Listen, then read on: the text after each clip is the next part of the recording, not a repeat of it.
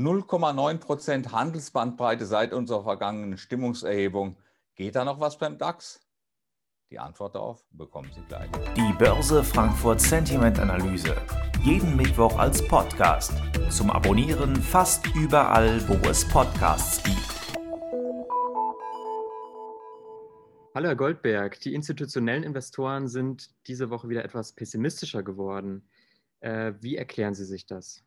Nun ja, es gab nur eine Handelsbandbreite von 0,9% beim DAX und da ist natürlich so ein bisschen Bewegungsnotstand, könnte man schon fast sagen. Die Bullen wollen nichts machen, die Bären wollen nichts machen, aber die seitwärts orientierten Marktteilnehmer, die haben was gemacht. Die haben nämlich, es sind immerhin 5% aller Befragten, die haben sich für eine Seite entschieden und dabei sind mehr zu den Bären gegangen als zu den Bullen. 70% der Befragten sind da zu den Bären gegangen und deswegen ist unser Börse Frankfurt Sentiment Index, wir gucken auf die Grafik, um 3 Punkte runtergegangen auf einen Stand von -10. Dabei ist es bemerkenswert, dass wir den höchsten Stand an Pessimismus seit Oktober vergangenen Jahres hier verzeichnen. Also es hat sich doch ein bisschen was getan, trotz der kleinen Bandbreite. Die Privatanleger haben sich, wenn auch nur leicht, wieder an die Seitenlinie zurückgezogen.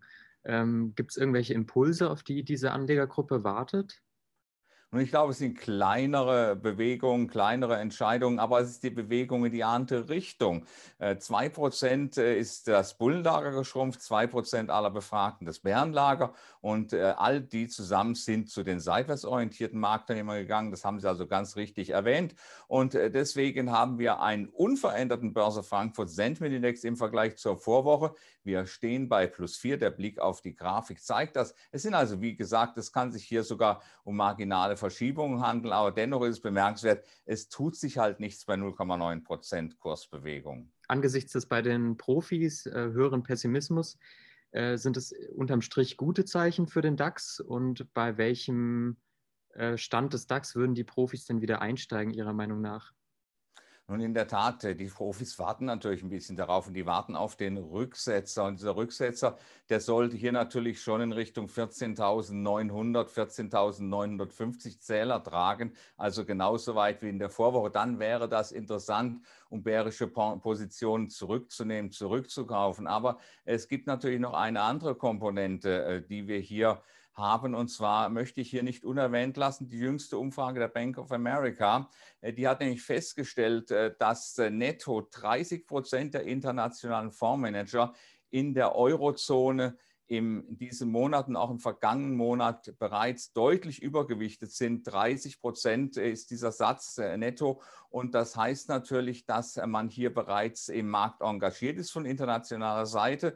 Und man müsste jetzt praktisch, um den DAX hier richtig hochzuhieven, noch einen zusätzlichen internationalen Flow, wie man so schön sagt, also einen Kapitalstrom erzeugen, der hier Interesse weckt, damit hier der DAX tatsächlich weiter nach oben kann. Das mag vielleicht doch der Grund sein, warum wir hier so wenig Bewegung gesehen haben. Das internationale Kapital spielt also hier eine ganz große Rolle, vor allen Dingen, wenn es sich verabschieden sollte. Das ist also auch eine Komponente, die man trotz des hohen Optimismus, der also sowohl die Konjunktur angeht, aber auch die Börsenkurse, man ist ja richtig euphorisch in den USA, aber hierzulande, da warten wir eben auf die Bewegung, um jetzt um den Schluss zu finden, sozusagen, um zu subsumieren, kann man sagen, die Situation ist hier beim DAX nicht schlecht, aber nicht ganz so gut wie in der Vorwoche, weil wir wissen natürlich nicht, was die internationalen Kapitalströme machen. Das mag vielleicht eine Belastung sein. Auf der anderen Seite, wir brauchen frisches Kapital, um hier ein neues Allzeithoch zu produzieren.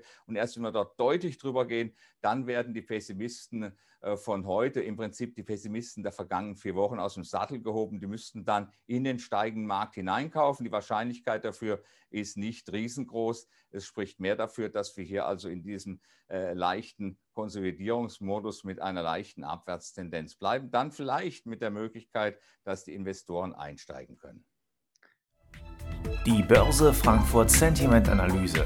Jeden Mittwoch als Podcast. Zum Abonnieren fast überall, wo es Podcasts gibt.